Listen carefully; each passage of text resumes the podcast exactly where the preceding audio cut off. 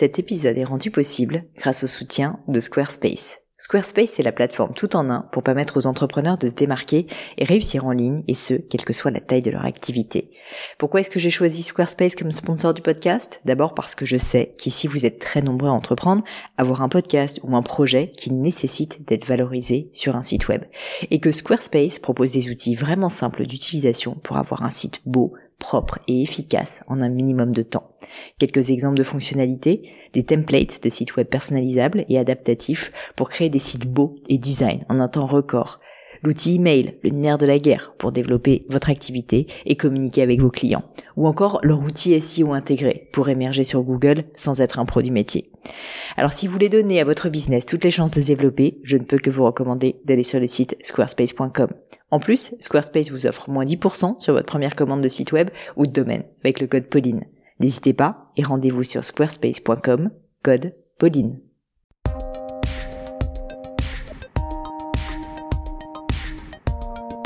Hello à tous, ici Pauline Legno et bienvenue dans un nouvel épisode du Gratin. Qu'est-ce que le Gratin? Eh bien, ce sont des conversations avec des personnalités qui sont parmi les meilleures au monde dans leur domaine, que ce soit en pâtisserie, karaté, neurosciences, management, kickboxing, cyclisme, running. J'ai aussi eu des CEO de boîtes du CAC 40 ou des fondateurs de start-up. Au final, j'interviewe des personnalités qui ont un parcours exceptionnel pour comprendre leur cheminement et ce qui a fait la différence pour eux.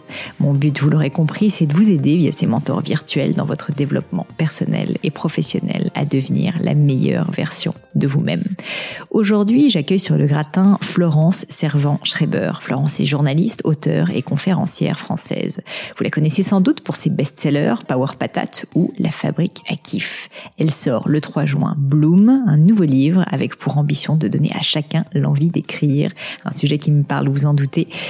Pourquoi écrire Pour se lâcher, se trouver, se soigner, témoigner ou raconter? Si vous voulez saluer Florence ou en savoir plus sur ses activités et son parcours, eh bien retrouvez-la tout simplement sur son site florenceservanschreiber.com ou pourquoi pas via LinkedIn où vous pourrez lui faire un petit coucou. Je vous mettrai en tout cas tous ses contacts sur le blog du podcast. Formée à la psychologie transpersonnelle en Californie, Florence va ensuite se tourner vers des études de psychologie positive qui va devenir sa vraie passion.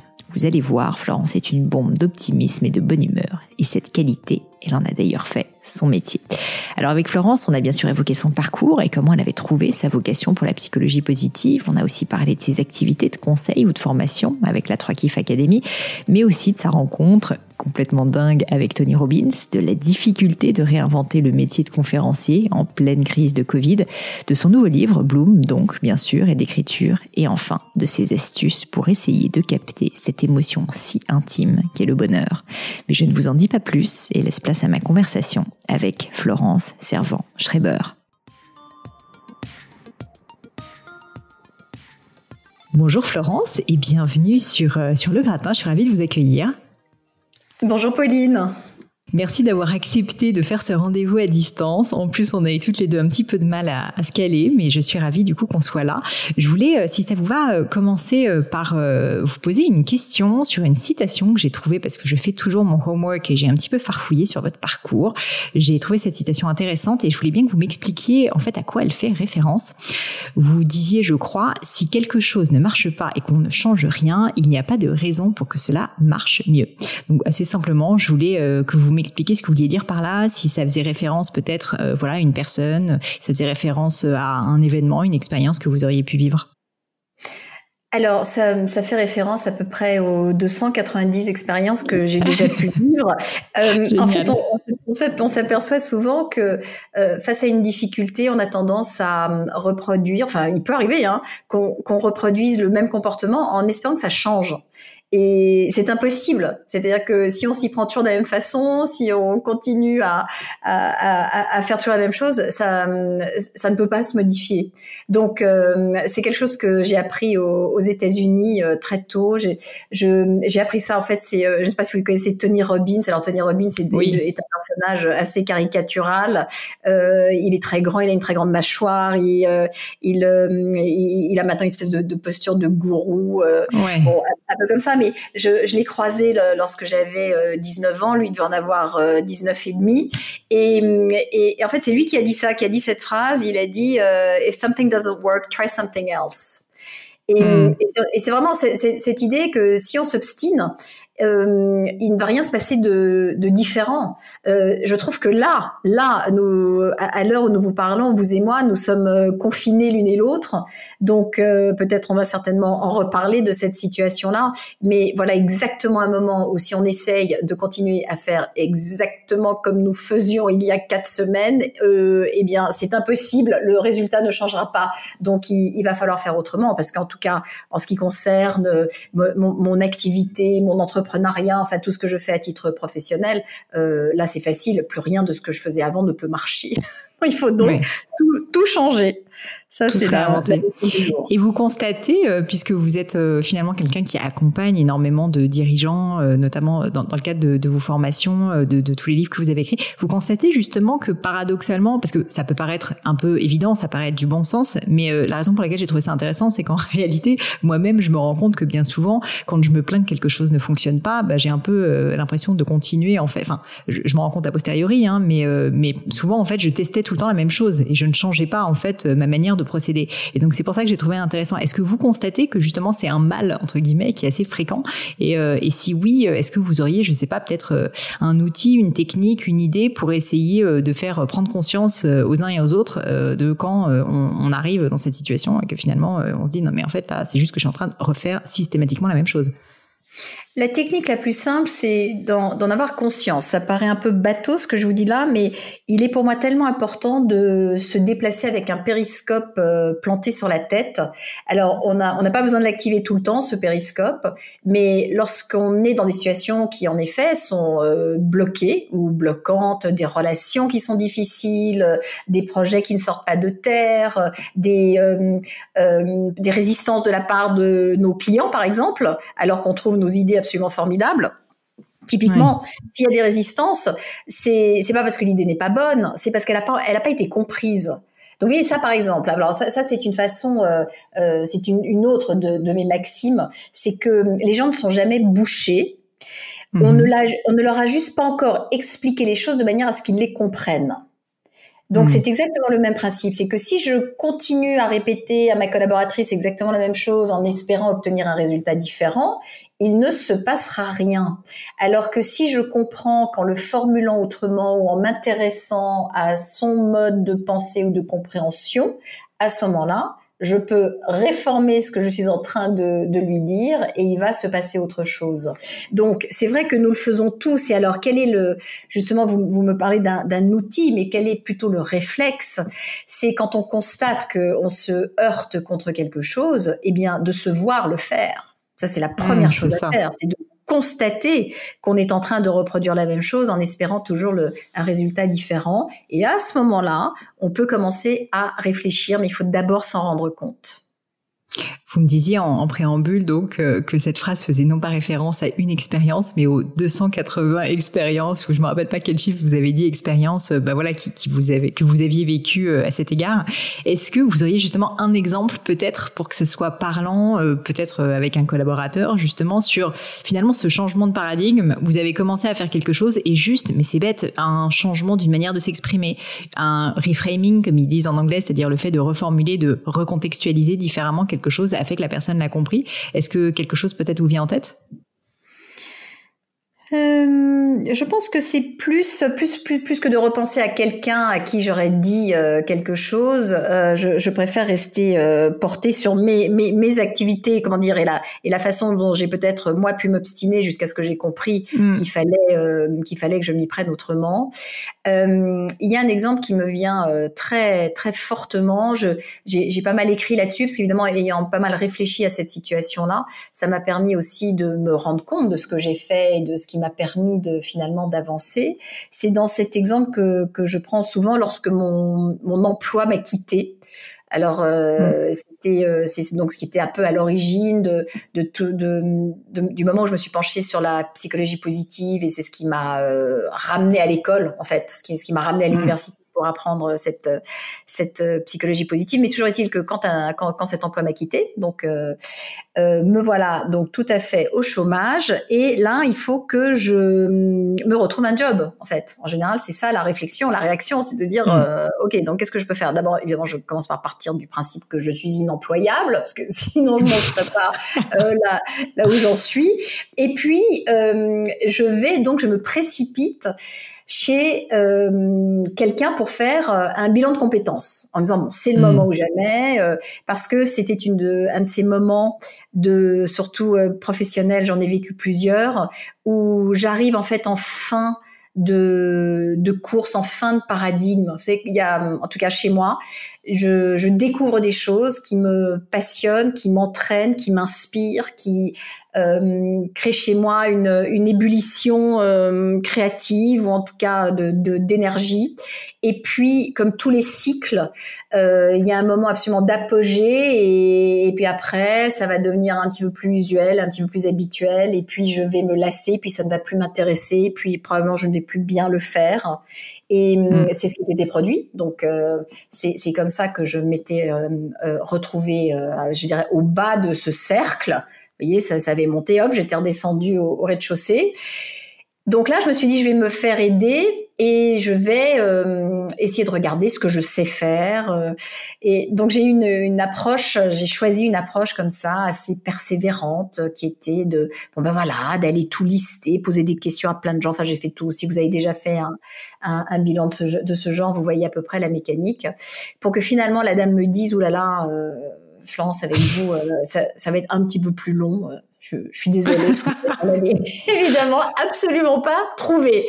Mais euh, donc voilà, là, là, j'étais, je, m'obstinais à faire comme je pensais que l'on devait faire dans un cas comme celui-là, c'est-à-dire hmm. retrouver une employabilité la, le plus rapidement possible, de rentrer dans une boîte à tous les sens du terme, hein, dans une case parce que hmm. les cases sont réconfortantes et c'est pour moi le dernier truc à faire. Donc j'ai fait autre chose. Et hum, j'ai laissé tomber complètement en me disant bon bah ok ça va être trop long. J'avais plus envie de voir cette dame, j'avais plus envie qu'on me dise que je ne pouvais rentrer dans aucune boîte. Et hum, je me suis finalement laissée entraîner parce que j'avais déjà commencé euh, à côté, donc euh, vraiment comme une distraction qui était le, précisément l'étude de la psychologie positive avec euh, Tal Benchar, qui à ce moment-là euh, prodiguait un, un, cours en ligne. Tal Benchar, c'est le professeur de, de, Harvard qui avait décidé déjà, c'était il, y a, il y a une dizaine d'années, de, de digitaliser tout cet enseignement, ce qui a permis à des gens comme moi dans, dans le monde entier d'y avoir accès. Et, et, de me rendre compte que ce que je faisais à côté pour m'occuper et, et me distraire, parce que la période était quand même assez sombre, était totalement passionnant et que je, je n'avais juste pas fait suffisamment attention, ou en tout cas il m'a fallu ce temps-là et il faut toujours ce temps-là pour me rendre compte que j'avais déjà de, entrepris quelque chose. Mais, mais je ne m'en étais pas rendu compte parce que j'étais trop mhm. occupée à essayer de faire comme euh, je pensais qu'il fallait faire pour, se, pour, me, pour me recaser en fait. Et c'était le début d'une aventure incroyable parce que ça dure depuis dix ans cette affaire. C'est incroyable. Je, j'adore cet exemple et je vous remercie parce que je pense qu'il va parler à beaucoup de personnes qui, euh, bah voilà, essayent toujours euh, cette idée d'entrer dans une case, de finalement euh, suivre la route qui est toute tracée, puis finalement écouter cette petite voix et puis surtout la passion qui vous habitait sur un sujet complètement annexe, mais dont vous avez finalement réussi à en tirer un métier que, que vous avez créé pour vous-même. justement, si on passe un petit peu du coq à l'âne, mais mais pas totalement, je voulais revenir sur la plus jeune Florence, notamment sa voix euh, ce que vous vouliez faire quand vous étiez petite, parce que du coup là vous avez pris une voie, donc bah voilà on a parlé de la psychologie positive et euh, finalement une, vie de un peu slasheuse si je puis dire, de quelqu'un en fait qui a plein d'activités, qui a énormément de créativité, d'énergie. Je me demandais quel était euh, votre rêve petite. Est-ce que vous aviez une idée? Est-ce que justement on vous avait peut-être déjà mis dans une case à l'époque?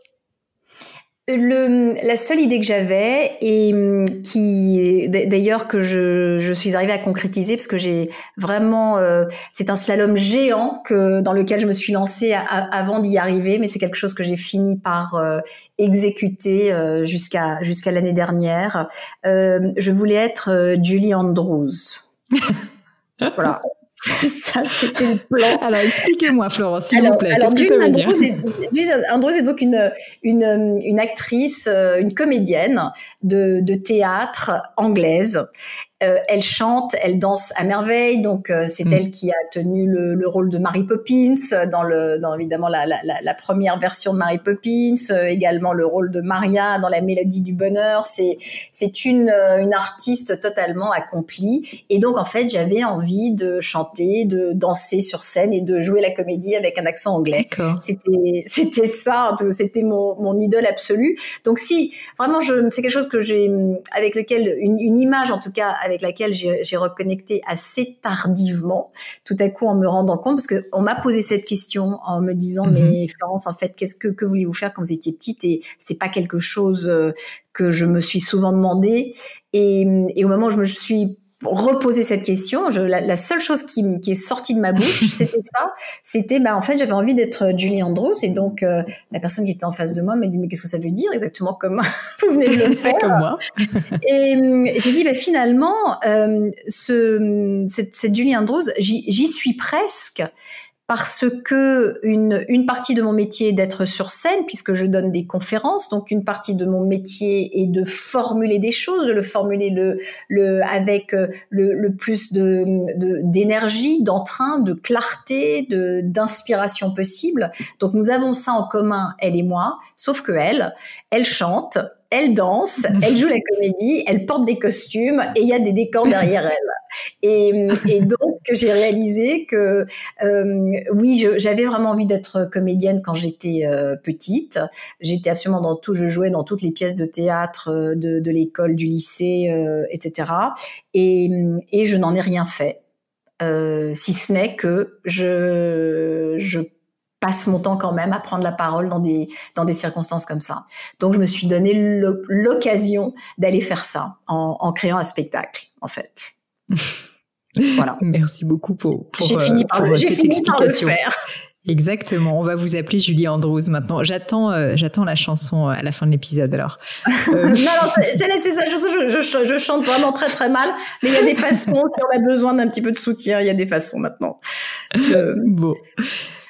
Je voulais euh, vous demander, euh, donc euh, vous n'êtes pas devenu Julien Andrews totalement, même si un petit peu, mais vous décidez de vous lancer dans des études de psychologie, de PNL aussi, j'ai vu, aux États-Unis. Je voulais vous demander qu'est-ce qui vous avait attiré à l'époque dans ces formations, parce que c'était extrêmement précurseur. Si je me suis pas trompée, c'était dans les années 80. Et du coup, c'est vrai que c'est vrai qu'à l'époque, enfin là, on parle maintenant beaucoup de psychologie positive. Enfin, je pense que toutes ces notions sont revenues à la mode, mais mais c'était vraiment pas le cas à l'époque. Qu'est-ce qui vous a fait tomber un petit peu dans cette marmite? Le Far West. Le, en fait, c'est une notion chez moi, le, Far West, qui revient euh, assez souvent. Alors bon, d'abord, je, je, suis partie faire des, en effet, mes études universitaires en Californie, mais à l'origine, je suis partie faire des études de cinéma. Euh, J'avoue être partie euh, complètement paumée. J'ai eu mon bac euh, très jeune et euh, voilà, mes parents m'ont dit mais qu'est-ce que tu veux faire? J'en avais pas la moindre idée. Pendant deux ans, j'ai essayé des trucs, euh, ça marchait pas, ça m'intéressait pas. J'ai commencé des études que j'ai arrêtées, etc. Et c'est sont un peu eux lassés euh, qui m'ont dit bon écoute, regarde quand même aux, aux États-Unis parce que l'enseignement est très différent, beaucoup moins spécialisé. Mmh. Donc c'est vrai que c'est quand même plus facile de, de démarrer. Je me suis dit bon après tout, le cinéma, pourquoi pas? Et me voilà donc partie en Californie. Le cinéma, je commence par étudier ça. De toute façon, le, premier, les, deux premières années sont assez euh, générales. Et c'est là que je tombe sur le fameux Tony Robbins. Donc, euh, alors racontez-moi quand même la rencontre parce que c'est oui. alors j'ai 19 ans et hum, je, je vois une affiche sur laquelle il y a écrit euh, Fear into Power, donc transformer votre peur en pouvoir, euh, venez marcher sur le feu. Et hum, c'est le, le, genre de choses qui, euh, dans, dans, mon cerveau, peut faire des étincelles. Et je me dis, mais il y a des gens qui marchent sur le feu. Donc déjà, je, je découvre que c'est possible, que ça existe. Et à ce moment-là, en général, ce qui suit, c'est euh, bah, s'il y a des gens qui font ça, euh, pourquoi est-ce que je ne pourrais pas le faire? Et donc, je, je me renseigne un, un, un, peu et donc j'apprends qu'il y a un gars qui, euh, on vient passer une soirée et entre le début et la fin de la soirée, on aura marché pieds nus sur hmm. un lit de braise qui fait à peu près une, vingtaine de mètres. Et, donc, je, ben, je m'inscris. Alors, comme j'avais 19 ans, quand même, j'avais appelé mes parents en France en disant, voilà, il y a, y a un truc, ça a l'air super. Euh, et très gentiment, ils m'ont dit, bah, écoute, oui, je sais pas, vas-y, enfin, c'est toi qui vois. et, et j'y suis allée. Et donc j'ai traversé euh, les, j'ai traversé ce lit de braise euh, pieds nus après une, une, une préparation qui avait l'air comme ça extrêmement élaborée, mais je vais découvrir plus tard qu'elle était assez simple. Ce sont des, euh, en effet, des conditionnements et des ancrages qui permettent de faire des choses incroyables. Mais n'empêche, c'était ma première rencontre avec l'idée que la matière humaine et que l'individu est transformable et perfectible. Et quand je dis transformable et perfectible, c'est pas du tout dans un souci de performance, mais c'est dans un, une question de pilotage de soi-même. Et hmm. j'avais détesté mon adolescence. C'était pas un moment agréable. J'en étais pas très loin parce qu'à 19 ans, euh, tout ça était quand même assez récent. Donc c'était mes mes souvenirs les plus récents. Et je me souviens m'être dit, mais pourquoi est-ce qu'on n'apprend pas ces trucs-là plus tôt? Et c'est à ce mm. moment-là que je me suis dit, mais le développement personnel, et j'étais quand même au cœur de, enfin, la Californie, c'est le cœur de la, de, de l'endroit où on se pose des questions sur soi, où sont faites les expérimentations, où les, les, les, les, raisonnements sont complètement ouverts, où les expérimentations sont possibles. Enfin, c'était vraiment l'endroit où être pour ça. Donc, j'ai tout à fait arrêté le cinéma. J'ai changé d'université. Je suis partie vivre à San Francisco, qui est beaucoup plus connecté à cet univers-là que ne pouvait l'être Los Angeles, qui a quelque chose de plus superficiel et cinématographique. Et à partir de là, je me suis complètement éclatée. Et hum, formée à la PNL, j'ai rejoint une université euh, qui était à ce moment-là une université New Age où il y avait à la fois des cours de soufisme, donc de danse soufie euh, rituelle, euh, euh, intercalé avec des cours de psychologie clinique. Et, et c'est comme ça que donc j'ai fait des, des, études de, de ce qui s'appelle de psychologie transpersonnelle qui allie à la fois le, la psychologie clinique et la spiritualité. Et j'avais trouvé j'avais trouvé ma pâte à modeler en fait. Vous aviez trouvé ouais, votre vocation. J'avais trouvé, cette, voilà, j'avais trouvé vraiment ce, cette, euh, ce, ce, ce, ce questionnement qui n'était pas euh, médical pour moi. Je ne voulais soigner personne, mais je, je suis absolument passionnée par euh, notre fonctionnement, justement ce périscope dont je vous parlais tout à l'heure, mm. ce qui nous regarde d'au-dessus, la façon dont nous pouvons nous regarder d'au-dessus ou d'à côté, à droite, à gauche, peu importe, pour voir s'il y, y, a quelque chose qui peut être changé. Parce que si ça ne va pas, eh bien, on peut s'y prendre autrement. Mm, mm. C'est ça, on peut s'y prendre autrement. Et on peut marcher sur des braises. Vous disiez tout à l'heure, justement, en revenant sur cette euh, anecdote, mais, mais j'imagine que vous en avez d'autres en tête, que euh, vous aviez finalement appris des techniques assez simples, enfin, en tout cas, que les techniques euh, mises en œuvre à l'époque par Tony Robbins étaient assez simples. Euh, est-ce que, sans rentrer dans des détails, euh, mais juste peut-être pour expliquer aux quelques personnes qui ne savent pas ce que c'est que la PNL, euh, expliquer en, quelques mots, si c'est possible, qu'est-ce que c'est ou, ou toutes ces voilà toutes ces, ces ancrages dont, dont, vous parliez, qu'est-ce que ça pourrait signifier, qu'est-ce qui se passe Je ne sais pas si la question est claire et si elle est simple, mais juste essayer de concrètement voilà rendre visuel, si vous voulez, ce que ce que ça veut dire sur quelqu'un. D'accord. Alors je vais, je vais peut-être prendre l'exemple précis de la marche sur le feu. Euh, parce que plutôt que d'expliquer ce, ce qu'est la PNL en long, en large ou, mm.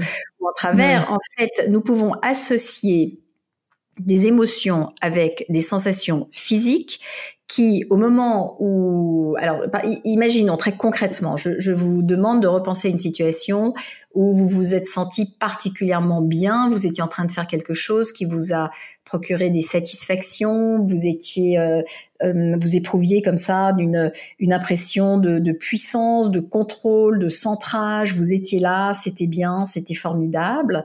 Donc je continue à, vous parler comme ça pour que vous ressentiez tout ça et je vous demande de serrer le point pendant ce temps-là. Mm-hmm. Et nous allons recommencer une fois, deux fois, trois fois, et à chaque fois, vous allez serrer le point. Ce qui va se passer, c'est que quand, euh, dans dix minutes, je vais vous demander de serrer le point, vous allez faire remonter les sensations dont nous venons de parler. Donc, un exemple mmh. d'ancrage, c'est ça. C'est donc de relier une sensation physique, quelque chose que l'on peut activer de façon mécanique, qui va entraîner toute une série de sensations intérieures.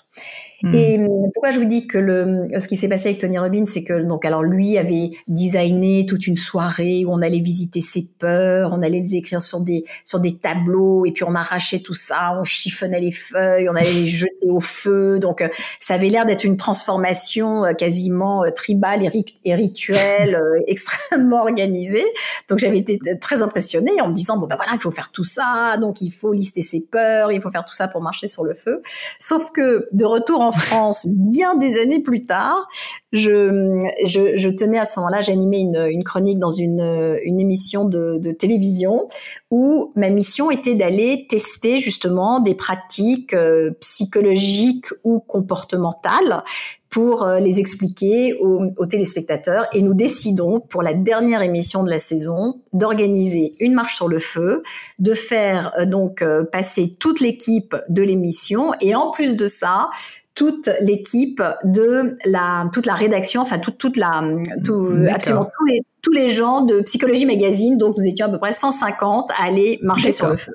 Sauf que Tony Robbins n'était pas à Paris du tout et injoignable, donc il fallait trouver quelqu'un. Et alors quelqu'un m'a dit mais tu as déjà fait donc t'as qu'à faire passer les gens. J'ai dit alors ça jamais de la vie, je prendrai je ne prendrai absolument pas de ça. Je tape sur internet et je trouve un gars qui euh, dit qu'il organise des marches sur le feu et donc euh, le, le, donc il, il vient, euh, il arrive donc je lui parle, je dis vous savez faire, il dit oui oui je sais faire, j'ai déjà fait etc ok très bien, il arrive. Et là la préparation commence. Et en fait tout ce qu'il nous a fait faire était de sauter en l'air en, et à chaque fois qu'on retombait, qu'on retombait sur ses pieds comme ça, on tirait le poing vers soi en disant euh, euh, yes we can, yes we can, yes we can. Voilà, bon, c'était à peu près ça la, la préparation. Donc je commence à paniquer en me disant mais qu'est-ce que j'ai fait? Euh, Ces gens vont se brûler au dernier degré euh, parce que ça ressemblait absolument pas à ce qui s'était passé avec Tony Robbins. Eh bien, croyez-moi, les 150 sont passés sans se brûler. Donc c'est pour ça que je vous dis que ce qui avait l'air en apparence assez euh, sophistiqué, finalement, c'est exactement la même hmm. chose. C'était une histoire d'énergie, de conviction, de certitude en fait en soi que, que ça va être possible, évidemment d'entraînement de groupe, mais quand on regarde tous ces ingrédients, finalement, euh, ils existent dans plein, plein, plein de situations que nous traversons. Et aller marcher sur le feu est un danger physique, donc on voit bien ce que ça suppose, mais ça veut dire que donc par l'entraînement, par la conviction, par simplement l'énergie qu'on met dans les choses, on peut faire des choses formidables. C'est ça que ça veut mmh. dire. C'est, euh, euh, c'est, c'est très drôle comme anecdote et je pense qu'elle va parler à beaucoup de personnes qui euh, parfois, voilà, on se disent que des choses sont impossibles tout simplement et puis en réalité, comme vous dites, alors tout n'est pas possible grâce à la psychologie positive ou grâce à l'énergie de la conviction, mais en tout cas, beaucoup de choses qu'on pensait impossibles le sont. Vous décidez néanmoins de rentrer en France après ces études. Qu'est-ce qui vous a donné envie de rentrer? Et puis qu'est-ce que vous avez fait quand vous êtes rentré sur le terrain français? Ce qui m'a donné envie de rentrer, c'est le, le, le, sens de l'humour des, des Français, me manquait beaucoup. Euh, j'aime beaucoup l'énergie, la simplicité des Américains, mais ils critiquent jamais rien. Euh, mm. Ils sont très positifs tout le temps, et, finalement, je préférais rentrer râler un peu chez moi, c'est-à-dire que je, je, préférais pouvoir allier les deux fronts, euh, à la fois de savoir qu'il y a ce soleil intérieur qui existe et qu'on peut le convoquer, mais quand même de retourner dans ce bocal qui est le mien et qui finalement me, me, me, me touche plus. Donc, euh, donc je suis rentrée. En effet. Et, et, mon premier job quand je suis rentrée a été de travailler sur une question. Alors il faut il faut imaginer que nous sommes là à ce moment-là au milieu des années 80 il y avait un sujet qui était absolument révolutionnaire. C'est pour ça que je vous parlais de Far West tout à l'heure. En fait, j'aime bien les, je suis toujours attirée par les idées qui émergent, les choses qui ne sont pas encore complètement euh, admises, mais qui commencent à pointer leur nez. Et là, euh, en 1986, c'était la qualité de service. C'est-à-dire que euh, en France, on traitait encore extrêmement mal les clients et, et revenant des États-Unis, il y avait quand même cette, cette culture que je, je, partageais avec mes, mes associés de l'époque euh, et qui était Philippe Bloch et, et Ralph Ababou qui avaient écrit un livre qui s'appelait Service compris et nous parcourions les entreprises pour leur apprendre que le client était finalement quelqu'un qu'il fallait euh, non seulement bien traiter, mais, mais vraiment plus que ça, pour, euh, pour pouvoir simplement euh, continuer à travailler dans de bonnes conditions. Donc, donc j'ai fait ça. C'était la première manifestation corporate, si je puis dire, de, de, de, de tous ces, ces mmh. enseignements.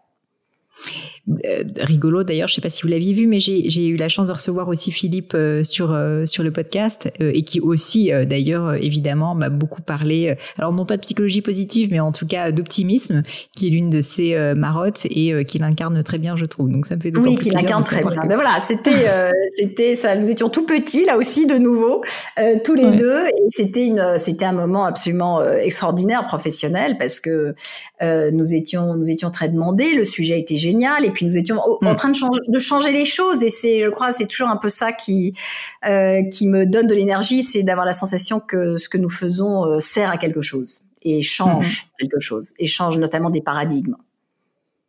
Qu'est-ce qui a fait que vous avez voulu euh, replonger donc parce que je crois que vous avez décidé de repartir faire des études euh, cette fois vraiment donc sur la psychologie positive comme vous l'expliquiez au début donc euh, via ces cours digitaux à distance il y a une dizaine d'années.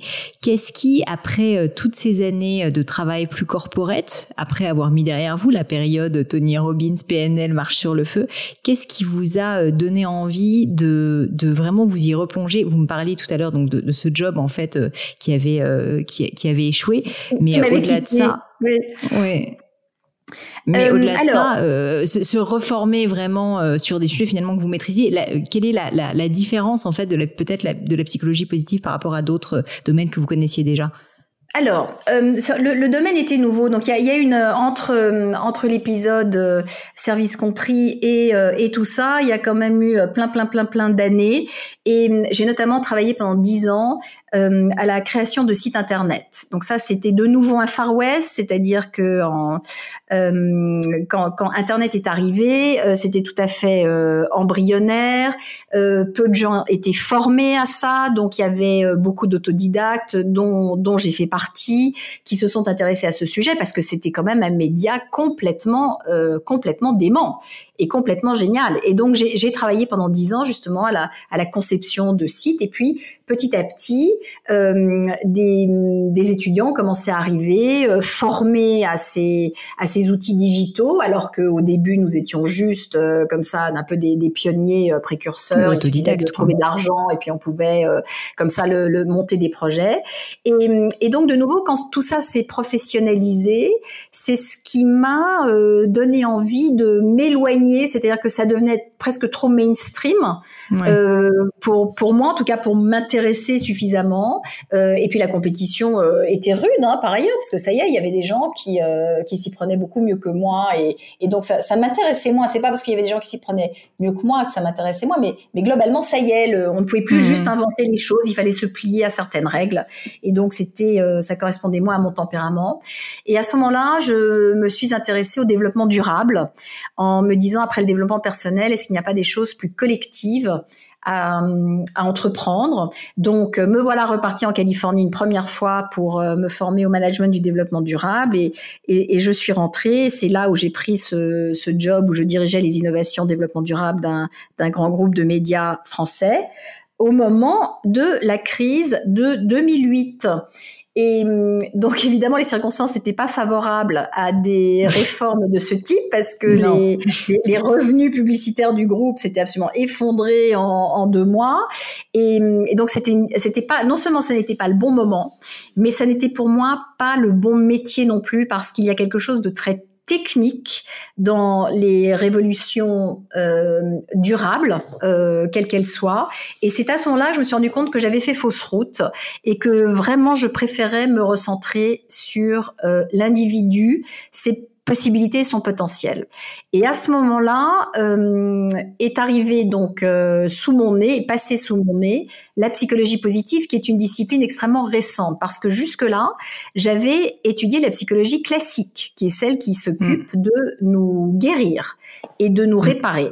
Sauf que la psychologie positive, c'est quelque chose de différent, puisqu'elle s'intéresse à nous lorsque nous allons bien, et qu'elle s'intéresse plus précisément à la partie de nous qui va bien, pour essayer de nous en servir de manière préventive, en partant du principe que mieux nous nous servons de ce qui est déjà euh, fonctionnel, au point, euh, excitant, performant chez nous, plus nous serons solides pour faire face aux difficultés qui vont se présenter. Et mmh. hum, vraiment, je, je, remercie le destin parce que j'ai presque eu dix ans de préparation pour faire face à ce qui est en train de se passer maintenant.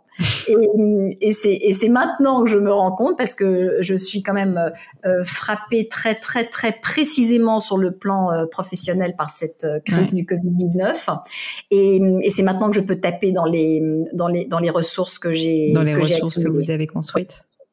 Oui. Alors justement, bah, vous me faites une, une très belle euh, transition, Florence, euh, sur euh, la psychologie positive, ses ressources, tout ce que vous avez construit, tout ce que vous avez aussi vulgarisé dans les livres que vous avez écrits.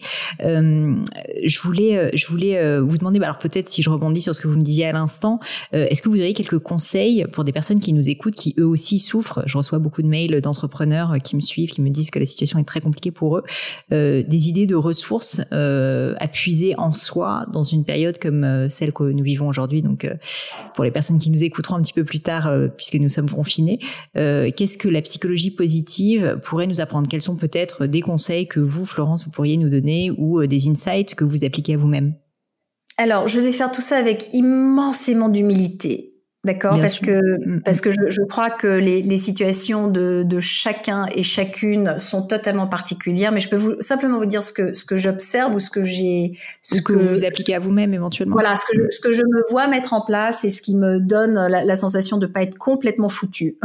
C'est ce qui est déjà ce qui est déjà pas mal. Alors une des choses euh, dont s'est aperçue la psychologie positive, c'est que très souvent on a envie de corriger ses défauts, on a envie de il y a des choses qu'on ne fait pas, qu'on sait pas, comment on se dit, oh, bah, si je savais faire ça, c'est ça qui m'améliorerait. Et les chercheurs ont mis en évidence que, bon, certes, on peut faire ça, mais ça consomme énormément d'énergie, ça tient pas très longtemps, et finalement, ça va pas très loin.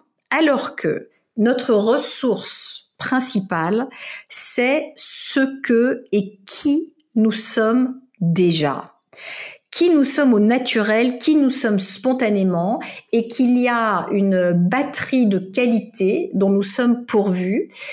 Lorsque nous faisons appel à ces qualités qui sont déjà là, elles sont vraiment, elles flottent en surface, hein, donc il suffit d'aller mhm. les chercher. C'est là où nous allons avoir les meilleurs résultats, la meilleure sensation de contrôle, et c'est ce qui va nous permettre de faire face au pire. Donc, mmh. euh, c'est vrai que dans, dans, dans, les années qui viennent de, de, de se passer, j'ai donc identifié maintenant, parce que je, je suis aussi une dame d'un certain âge, hein, c'est un, avantage de cassé la figure plusieurs fois, c'est que à chaque fois qu'on qu'on s'est relevé, on peut regarder comment on s'y est pris. Et il y a donc une, une qualité qui, il y, en a, il y en a 24 qui sont listées, donc ce sont des références qu'on peut trouver assez facilement. On n'a pas besoin d'inventer les choses hein, en disant ma qualité c'est. Non, non, non, il y a des choses qui ont été établies en regardant des, des milliers, des milliers, des centaines de milliers d'êtres humains, parce qu'il y a des choses que nous allons retrouver. Nous sommes de la même espèce, hein, quand même. Donc, en tapant dans cette liste-là, euh, on va trouver les, les, siennes notamment. La, la, plus, la prédominante euh, chez moi est la curiosité. La ah. seconde est la créativité. Alors, on se dit, bon, ok, c'est gentil, mais quand on est dans une crise comme ça, quand, quand on est... Euh, qu'est-ce qu'on en fait ouais. Mais qu'est-ce qu'on en fait? Euh, quand on n'a plus de clients, quand on n'a plus de demandes, quand on gère une boîte de huit personnes euh, dont on ne sait pas comment elle va vivre, parce que c'est mm. mon cas euh, après-demain, en quoi est-ce que la curiosité et la créativité sont utiles? Elles sont fondamentales en ce qui me concerne, parce que depuis le début de cette crise, j'ai dû apprendre, allez, 50 trucs que je ne savais pas faire avant vous savez, on, ça, ça, je pense que nous sommes nombreux à l'avoir vécu. Toute, toute cette histoire de télétravail qui a l'air euh, extrêmement simple comme ça. Enfin, on se dit bon, télétravail, ok. Le, la, la, résistance qui existait jusqu'à il y a quatre semaines, et quand on voit la manière dont nous travaillons euh, aujourd'hui, c'est-à-dire quatre semaines plus tard, je ne sais pas combien d'entreprises se sont déjà digitalisées et ont télétravaillé alors que ça ne faisait même pas partie de l'univers mental de euh, non seulement des DRH, mais des managers, mais de, enfin, c'était juste impossible, la confiance qu'on pouvait avoir dans, dans, les gens, dans leurs capacités, dans leur, dans leur implication, etc. Euh, donc, si, si, en tout cas, pour moi, il est important de lister tout ce que tout ce que je sais faire. J'ai moi-même fait des, des, programmes digitaux pour le grand public, pour des entreprises, pour parce que c'est c'est venu comme un, un élan de, de survie. C'est pas c'est même pas un choix stratégique. C'est juste de dire je je dois le faire. Donc clairement, c'est et je suis très excitée par euh, ces nouveautés qui sont arrivées. Et elles sont arrivées très très vite et, je trouve ça incroyable et j'observe la, la, rapidité avec laquelle elles sont arrivées absolument partout. Donc, Voici mon, j'appelle ça des super pouvoirs. Euh, ça, c'est mon super pouvoir qui est nourri. Et l'autre, le deuxième, celui qui suit juste derrière, c'est la créativité. C'est-à-dire que si vous m'enfermez quelque part, et je considère être enfermé en ce moment, euh, cette incarcération forcée, ma réponse à l'incarcération, c'est d'avoir encore plus d'idées que d'habitude parce que j'ai besoin d'avoir la sensation de contrôler à l'intérieur de mon univers qui est tout petit, de contrôler quelque chose. Hmm. Et lorsque j'ai une idée que je me permets de la, de, la mettre en œuvre et que je l'essaye et que je vois et que je tente et qu'on verra bien, je suis dans la sensation de mes capacités à l'œuvre. Donc, je ne suis pas dans l'impuissance. Et ce qui va nous miner le moral et ce qui mine le moral, c'est la sensation d'impuissance. C'est de voir à quel point ce qui se passe autour de nous est large et hum, accablant et de se dire je ne peux rien faire. Alors si, à l'intérieur de notre structure et de notre confinement quel qu'il soit, quelles sont justement les choses que l'on peut faire? Mmh Vous savez, comme ça, des, je ne sais pas combien de, milliers de gens se sont mis à faire du pain pendant ce confinement. c'est vrai. Euh, juste l'idée de pouvoir faire quelque chose, de produire quelque chose. De produire quelque chose et, et, mm. de produire quelque chose qui, qui, semblait complètement remis aux autres. Bon, en plus, il y a quelque chose d'assez archaïque dans le dans, dans le pain. Il y, a, il, y a, il y a, cette nourriture, euh, il y a, il y a l'historique. Bon, c'est marrant, hein, c'est un symbole, euh, c'est un symbole très fort. Mais pourquoi? Parce que ça, ça nous redonne de la puissance. Et donc, en attendant de pouvoir vraiment déterminer ce que nos entreprises vont devenir, nous avons besoin nous, en tant qu'individus, de de pouvoir piloter quelque chose. Et si ça n'est pas encore euh, ma boîte et son devenir, et puis bon, je sais que tout le monde réfléchit pendant ce temps-là et tout le monde quand même essaye des choses, hein, et, nous y compris, mais la solution, on, l'a toujours pas parce que euh, les conditions ne sont pas déterminées. Là, le, 11 mai, ça ne veut rien dire parce que là, nous parlons avant le 11 mai. Euh, ça ne veut rien dire. Dans, dans, six mois, on saura ce que voulait dire le 11 mai, mais impossible de savoir comment nous serons en septembre. Est-ce que j'exercerai quoi que ce soit de, de, de OK. Est-ce que le, le, un de mes métiers ce sera, sera réexerçable? Je ne sais toujours pas. Donc je trouve en ça très intéressant. Ouais. Je trouve ça très intéressant. Excusez-moi, je me suis permis de quelque chose je me suis permis de vous interrompre. Je trouve ça très intéressant parce que très souvent, à l'heure actuelle, euh, la notion de bonheur est associée à un certain lâcher prise. En tout cas, euh, euh, je trouve que ce lâcher prise, notamment pendant le confinement, a été très mis en avant.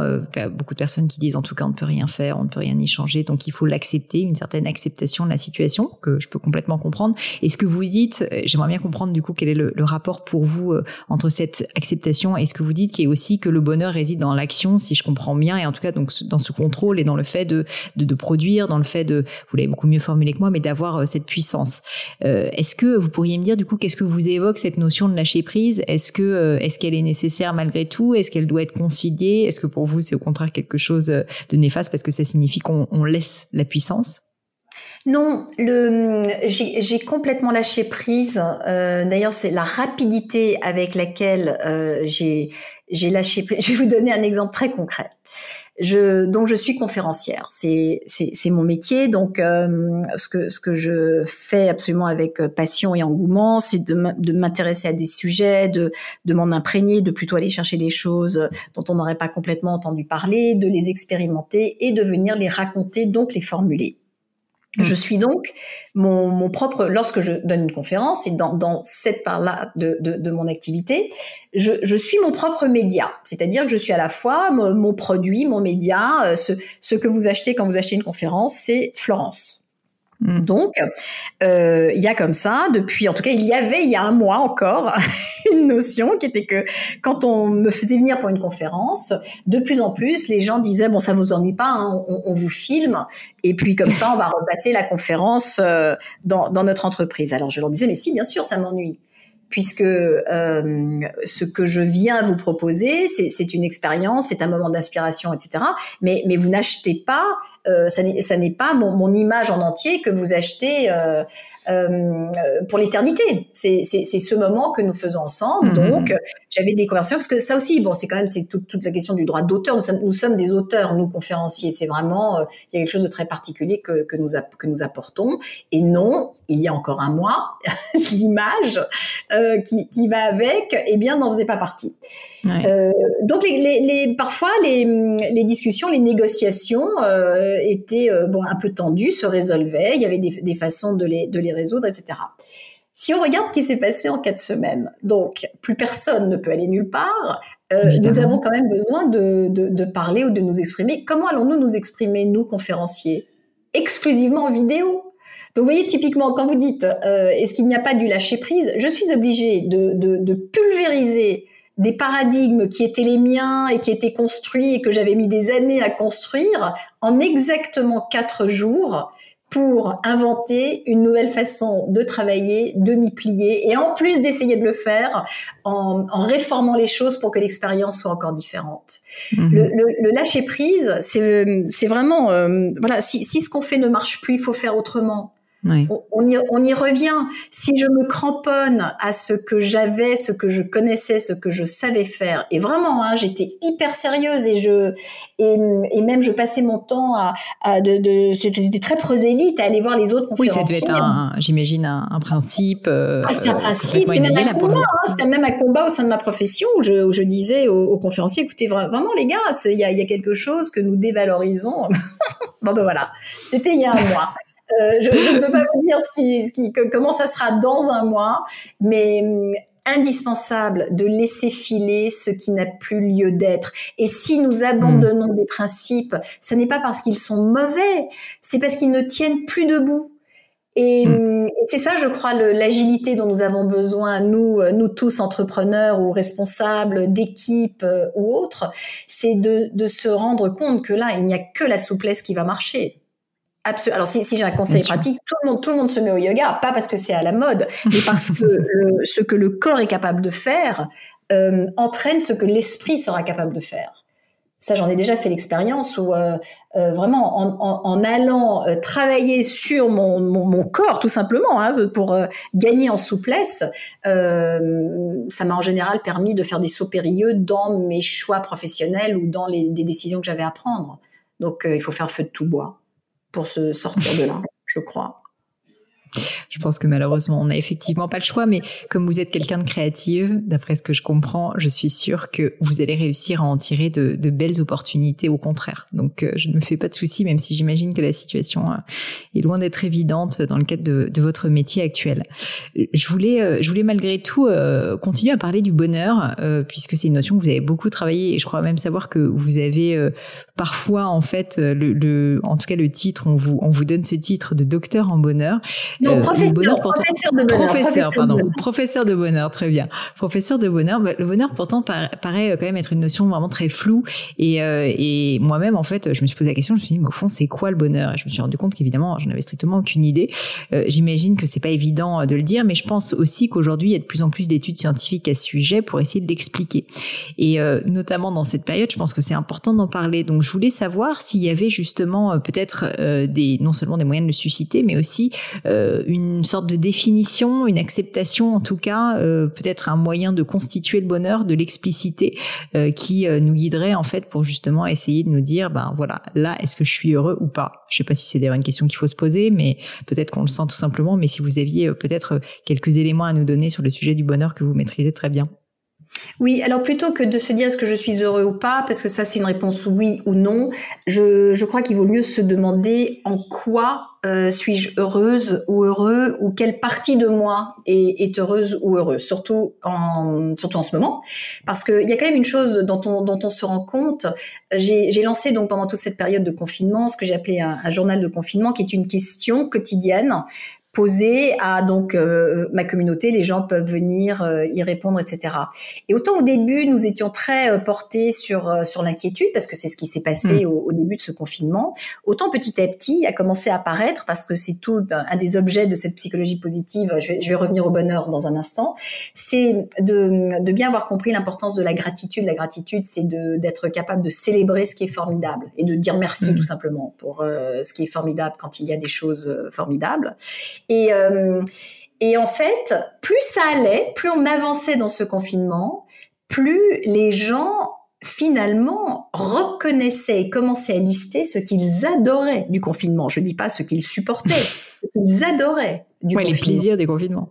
Ah, c'est évidemment. Et si vous vous posez la question, il y en a des centaines de, plaisirs du, du confinement. Mm. Or, on se dit très souvent que le bonheur dépend de nos circonstances extérieures.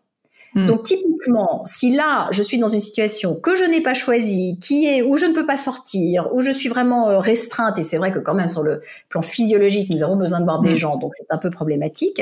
Mais en dehors de ça, euh, à l'intérieur de tout ça, si on regarde bien, il y a myriade de bienfaits dans cette euh, dans cette situation. Donc c'est là où je vous dis que plutôt que de se dire est-ce que je suis heureuse ou pas, c'est de se dire qu'est-ce qui dans tout ça me rend heureuse?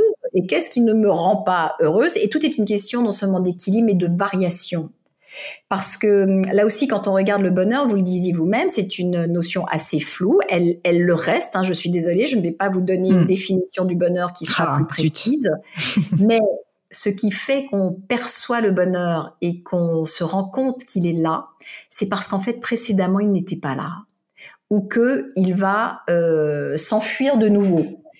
Et, et c'est dans les variations que nous vivons que nous mesurons absolument la merveille de se sentir bien quand on se sent bien. C'est ça le bonheur. C'est de, de se rendre compte de temps en temps que waouh, c'est génial.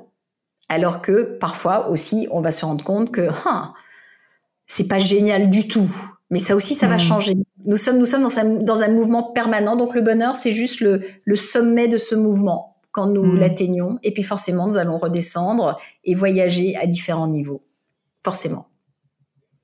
Euh, c'est absolument passionnant, mais je comprends un petit peu mieux l'expression euh, le miel et le vinaigre ou ce genre de choses qui finalement signifient que le bonheur n'est possible que parce qu'il y a aussi du malheur et finalement euh, la, possibilité d'être heureux toute la vie sans aucune comment dire de façon complètement plate quoi. Si je reprends cette image que vous avez dit du, de la montagne russe, un petit peu du bonheur et de, des difficultés, bah, en fait finalement les difficultés sont source de bonheur quoi d'une certaine manière si je comprends bien. Mais, mais surtout, une vie sans difficulté n'aurait aucun intérêt. On, mm. on, ne s'en rendrait absolument même plus compte. Ce, ce, que nous aimons dans nos climats tempérés, même si tout le monde peste contre l'hiver, c'est que le printemps revient et, et, que si nous que si nous vivions dans un climat euh, complètement permanent où il, fait, où il fait beau absolument tout le temps, on n'aurait plus du tout cette sensation et ce, ce bonheur absolu de voir euh, revenir le printemps ou le soleil. Donc euh, donc c'est vraiment ces, ces, variations qui nous mm. constituent et qui donnent du relief à l'existence tout simplement. Très intéressant. Florence, comme le temps passe, je vais terminer par les petites questions que je pose toujours à la fin euh, du podcast, qui sont donc mon crible du gratin. Et je voulais commencer par vous demander, puisque vous avez euh, donc euh, plusieurs vies, plusieurs métiers, peut-être en ce moment, alors avant confinement, hein, on va dire, mais puisque vous êtes à la fois écrivain, conférencière, on l'a dit, vous avez été journaliste aussi. À quoi ressemble une journée euh, type de Florence? Est-ce que vous pourriez me dire si vous avez des petits rituels, euh, des choses que vous faites tout le temps? Est-ce qu'il y a au contraire une énorme liberté et que vous laissez porter? Euh, Voilà, n'hésitez pas à être assez précise et à me dire à quoi ressemble votre journée type. Alors, il faut, il faut que je vous parle en semaine parce que mhm. donc avant tout ça, le, le, lundi, vous parlez de, de rituel, le lundi et chez moi, il le reste entièrement consacré à l'écriture. C'est-à-dire que tous mes travaux silencieux et solitaires se font le lundi où je disparais. Euh, c'est ce qui m'a d'ailleurs permis d'écrire mon, dernier livre euh, qui s'appelle Blue, mais ce qui est sur l'écriture qui fait du bien parce qu'il y a vraiment aussi une notion quasi thérapeutique dans l'écriture. Mm. Le, donc le lundi, je m'enferme, j'écris. Le mardi, le mercredi et le jeudi sont consacrés à deux choses, à la, au management de mon, donc de mon entreprise, qui est une entreprise de, de formation, et au, à mon métier de conférencière. Donc c'est plutôt là que normalement je suis en voyage dans des trains ou que je, je me déplace pour aller à la rencontre de, de mes clients et de, et de salles ou autres. Et le mhm. vendredi, c'est là où euh, je vais faire ce que j'appelle l'école buissonnière, c'est-à-dire que je suis en train de travailler, mais on ne sait pas où je suis. Et hum, ça, c'est une notion très, enfin, c'est un truc dont j'ai besoin. Malgré votre équipe, donc, de, de 8 personnes, vous, vous fuyez, d'une certaine manière, vous disparaissez.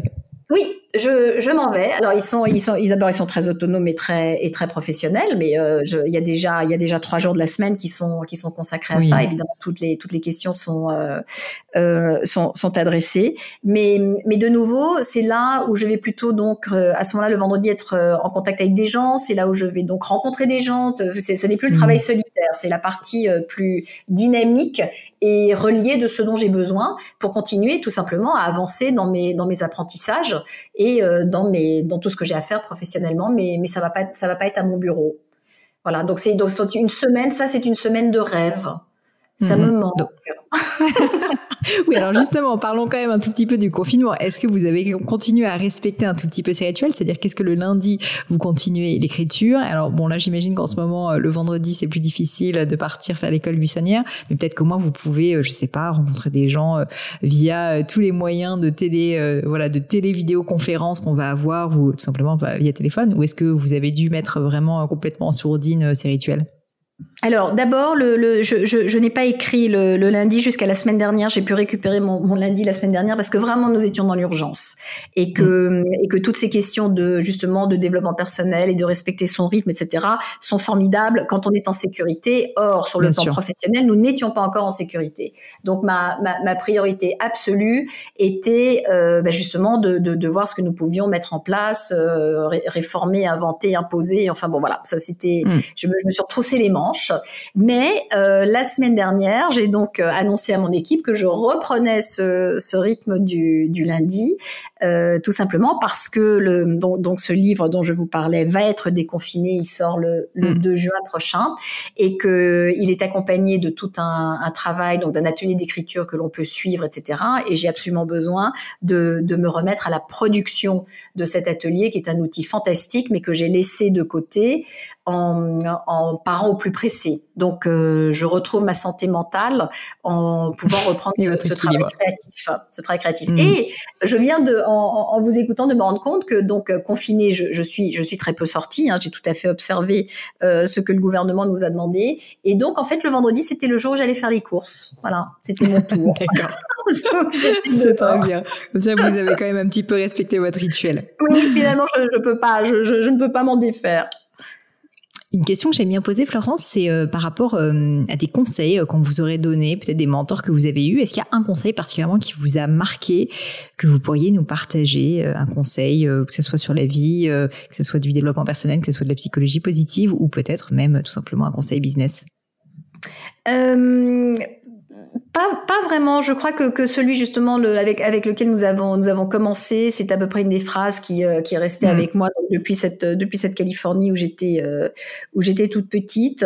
Euh, mais euh, il y a il y a une phrase que j'ai que j'ai postée sur les sur, sur, les réseaux cette semaine qui me plaît beaucoup et qui résume pas mal, je crois, le, le fond de, de mon travail et de la manière dont je le fais, de ce que j'essaye de d'enseigner. c'est une phrase de Brené Brown. Alors Brené Brown est une euh, est une chercheuse comportementale euh, assez marrante euh, parce qu'elle a comme ça, elle est texane, elle a elle a un accent génial et une façon de regarder les choses qui est qui est toujours assez bien résumée. Qui dit la chose suivante, elle dit reste dans ta file parce que se comparer tue la joie et la créativité. Et mm. hum, je crois que hum, ça, je, je enfin, j'en suis persuadée. Nous passons tellement de temps à regarder à droite et à gauche comment sont les autres pour nous conformer à ce qu'ils sont que ça nous empêche complètement de nous y prendre à notre façon. Et que c'est vraiment à notre façon la seule manière non seulement de nous en sortir, mais de réaliser des grandes choses, de nous éclater, euh, et puis surtout de nous redresser quand on a besoin de se remettre debout comme en ce moment. C'est d'être euh, voilà, dans sa Et puis de connaître ses forces aussi, comme vous disiez, bien sûr. connaître ses forces aussi et ses faiblesses, comme vous disiez, puisque bon, bah, les vôtres ne sont pas celles certainement de, des personnes avec lesquelles vous comparez. Donc parfois, on se compare aussi sur des terrains qui sont complètement différents. C'est ça. Est-ce que à ce sujet, euh, parce que je pense que c'est effectivement euh, une problématique pour beaucoup beaucoup de personnes. Bon, on dit souvent que c'est beaucoup lié à l'essor des réseaux sociaux, c'est vrai, mais mais je pense pas uniquement. C'est quand même un mal, on va dire, profondément humain. Euh, est-ce que premièrement, peut-être vous souffrez également de ce mal, Florence, de temps à autre, malgré tout? Et si oui, est-ce que vous avez réussi, peut-être pour vous toujours, j'essaie d'être assez pratique, à mettre en place en fait des, des petits outils, des petits garde-fous, des moyens en fait, vous dire oh là là, là je suis en train de commencer à regarder à droite à gauche sur les réseaux sociaux cette personne, est-ce qu'elle a plus de followers que moi ou euh, je ne sais quoi. Euh, est-ce que vous avez réussi à, voilà mettre en place en fait des petits garde-fous pour euh, essayer d'éviter d'être tenté ou en tout cas de pas en souffrir? Le périscope j'y reviens. C'est évidemment pour vous savez, le, je, le dis vraiment absolument sans m'en cacher. Pourquoi est-ce que la psychologie positive me plaît autant? Et pourquoi est-ce que lorsque j'ai rencontré cette matière et cette somme d'informations et de conclusions, de recherches, etc. Pourquoi je, je me suis vraiment engouffrée euh, là-dedans avec autant d'énergie, c'est parce que ça m'est totalement utile et que euh, évidemment ma tendance personnelle va être euh, comme tous les humains de regarder à côté, de, de me comparer, de prendre peur parce que je vois les, les, les, uns qui font ceci, les unes qui font cela, en me disant oh là là, est-ce que j'ai quatre minutes de retard ou pas? Mm. Et au moins, ce que je sais faire maintenant, c'est que tout à coup, le périscope, tu vois, c'est comme, comme dans un, comme dans un sous-marin, va se mettre à sonner du, du, et je me vois faire, et ça me permet de dire, mais arrête! Hmm. Et hop, je reprends, je reprends ma route à moi. Et, et c'est vrai qu'au fil du temps, évidemment, on prend beaucoup plus confiance dans la manière dont on fait les choses. Et finalement, ça s'est toujours passé comme ça. Et on s'en est sorti. Donc, quel besoin pourrait-on avoir de s'y prendre comme les mmh. autres Donc, euh, donc c'est ça. C'est ce, c'est ce périscope conscient en fait que je sors pour euh, regarder d'au-dessus et pour me signaler que je suis en train de déconner, tout simplement. Donc, ça me permet de, de me calmer et de et de repartir euh, un peu plus sereinement sur votre propre route.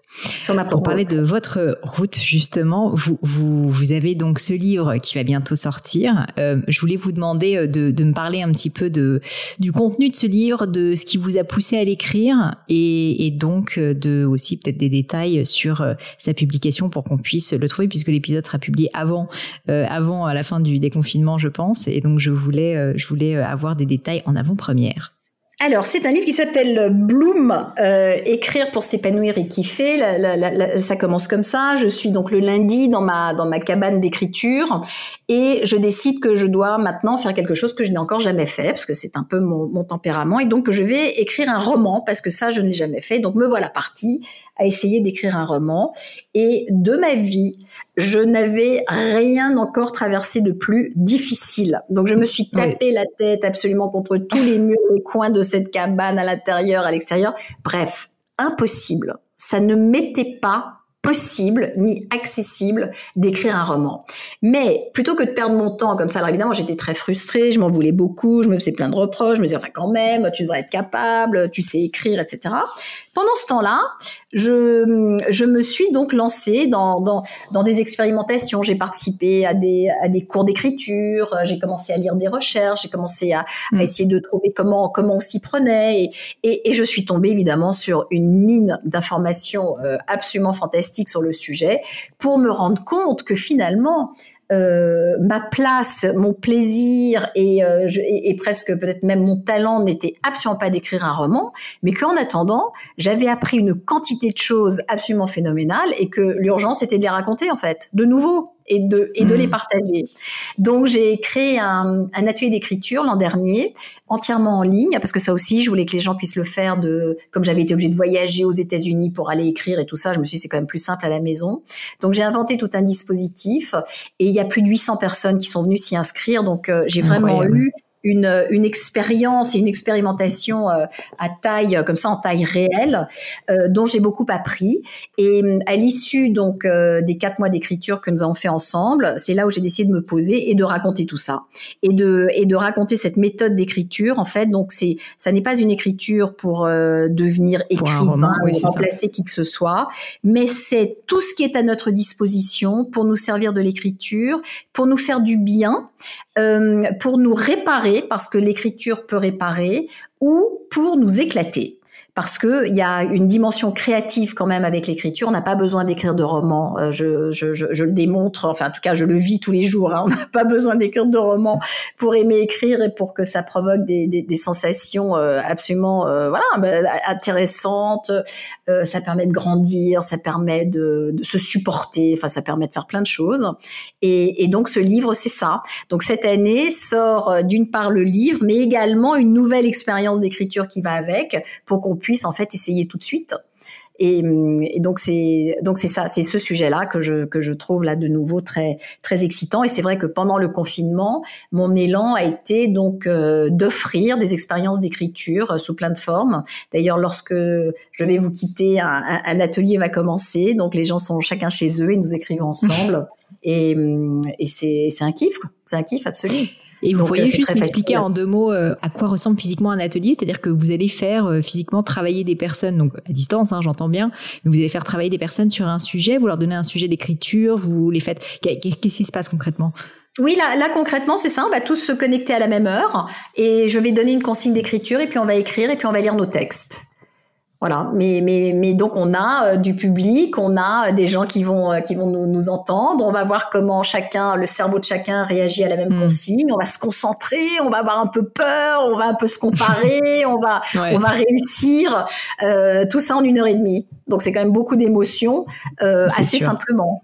C'est ça pour rendre, euh, on va dire beaucoup plus, euh, voilà, beaucoup plus collectif, quelque chose qui souvent est très personnel et très solitaire, hein, l'écriture. Donc je trouve que c'est vraiment une, une excellente idée de pouvoir euh, faire ça en groupe et de pouvoir partager justement ces moments qui sont loin d'être simples quand on essaie d'écrire. Donc je comprends. Oui, et, vous savez, ça c'est une chose dont je me suis rendu compte, c'est qu'il y a une, une, différence énorme entre une écriture intime que l'on fait pour soi, qui ne sera vue par personne, et une mmh. écriture qui a des lecteurs et des mm. lectrices. Mais on a toujours l'impression que pour avoir des lecteurs ou des lectrices, il faut être publié. Eh bien, ça, c'est faux puisque justement dans des systèmes euh, tels que tels que celui que, que j'ai conçu ou dans tous les ateliers d'écriture qui existent, pourquoi est-ce que les gens y vont? C'est parce que ils ont à cet endroit-là des lecteurs et des lectrices et que le un texte prend vie quand il est lu en fait. Mm, mm, Donc ça ça rend l'œuvre, ça termine l'œuvre en fait et c'est très et, et, et c'est beaucoup plus exaltant comme ça.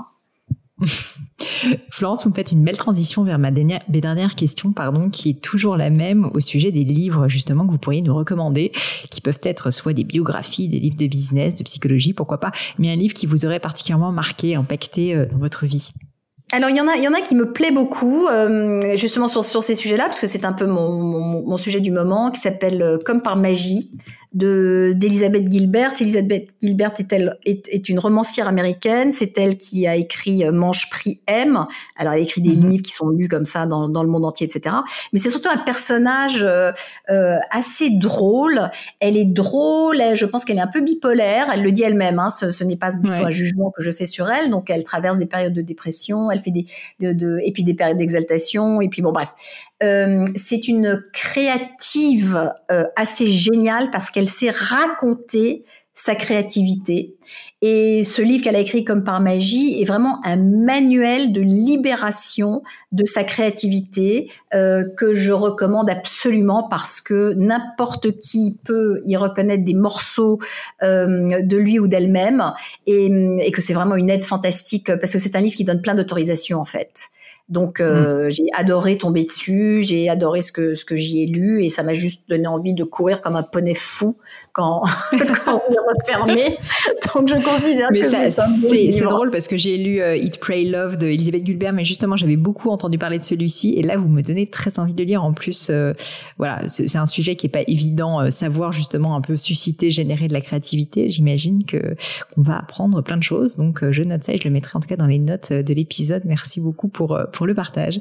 Florence, merci mille fois pour votre temps. Je vais vous laisser tranquille, je vais vous laisser retourner à votre atelier. Néanmoins, si on cherche à vous trouver, notamment sur les réseaux sociaux où vous êtes active, mais aussi euh, bah, tout simplement euh, via votre site, euh, où est-ce qu'on peut le faire? Qu'est-ce que vous nous conseillez? Oui, le, vraiment la partie, la, la, la, la, façon la plus simple, non seulement de me trouver, de comprendre ce que je fais, d'entrer en contact avec moi, de profiter de ce que je sais, est un site internet qui s'appelle florenceservanschreiber.com en un seul mot. Et hum, si vous tapez Florence Serment Schreiber euh, sur Internet, probablement c'est là, c'est là que vous atterrirez. Euh, vous pouvez y découvrir euh, l'académie en ligne de psychologie positive qui s'appelle la 3 Kif Academy que j'ai créée, dans lesquelles on peut trouver des ateliers auxquels participer, des choses que l'on fait chez soi, des choses que l'on fait à distance, des choses que l'on fait en ville. Euh, mon, vraiment, mon idée, c'est de, c'est, d'enseigner, c'est d'apprendre. Il y a tout un tas d'outils. Et puis surtout, euh, je, donc je travaille beaucoup avec les entreprises et c'est ça peut-être. Mmh. Presque la, partie favorite de mon de mon travail parce que je considère que c'est dans les entreprises aujourd'hui que la connaissance se partage. Presque après l'université franchement notre éducation n'est pas terminée. Et, et c'est à cet endroit-là que les gens ont la chance de pouvoir euh, être exposés à, à des gens comme moi et d'autres. Et, et ça je trouve que c'est un cycle extrêmement vertueux. Je prie pour qu'il revienne le plus vite possible celui-ci ça sera le cas, ça sera le cas. Et puis je suis sûre que vous allez trouver sinon des moyens d'innover, peut-être effectivement euh, via des, conférences à distance, même si c'est pas tout à fait la même chose, mais, euh, mais, mais je suis sûre que ça sera le cas. En tout cas, je vous le souhaite. Et je vous remercie vraiment pour votre temps, pour euh, tous ces partages, pour votre gaieté, votre bonne humeur comme d'habitude. Et puis je vous dis bien sûr à très bientôt. À très bientôt. Merci. Et voilà, fini pour aujourd'hui. J'espère que l'épisode vous a plu. Merci d'avoir passé tout ce temps avec moi. Et quelques petites choses avant de vous quitter. D'abord, si vous cherchez les notes de l'épisode avec toutes les références, bah, c'est simple, allez directement sur le blog du podcast. Donc c'est www.le-du6gratin.fr. Vous trouverez normalement toutes les infos dessus. Aussi, si vous souhaitez me contacter pour me poser d'autres questions, que je mettrai d'ailleurs peut-être un jour sur le podcast, ou me proposer de nouveaux invités, ou juste me faire un feedback, me proposer un livre, peu importe à la rigueur, et bien surtout, n'hésitez pas à le faire. J'aime bien répondre d'être assez actif sur les réseaux sociaux et en particulier sur LinkedIn et sur Instagram qui sont mes deux réseaux sociaux de prédilection. Donc sous le pseudo Pauline Legno tout attaché. C'est très simple. Dernière chose, un truc qui compte énormément pour moi, et je sais que c'est pénible à faire, mais vraiment ça compte, c'est si vous me laissez une note 5 étoiles, ou que vous parlez du podcast autour de vous, ou que vous mettez un avis. Et la note 5 étoiles, c'est en particulier sur Apple Podcast, sur iTunes. Pourquoi? Bah, Parce que c'est là qu'il y a le plus d'écoute, et avoir des notes, en fait, permet de donner plus de visibilité au podcast. Donc vraiment, vraiment, n'hésitez pas. Et si on est si nombreux aujourd'hui à écouter le gratin, euh, à faire partie de cette communauté, bah, c'est grâce à vous, et justement à toutes ces c'est plus de 3000, 4000 personnes qui ont à chaque fois pris le temps de mettre des notes. Donc ça m'aide beaucoup et merci à eux. Comme à chaque fois, vraiment un grand, grand merci de m'avoir écouté jusqu'ici. J'espère que l'épisode vous a plu et je vous dis à très bientôt.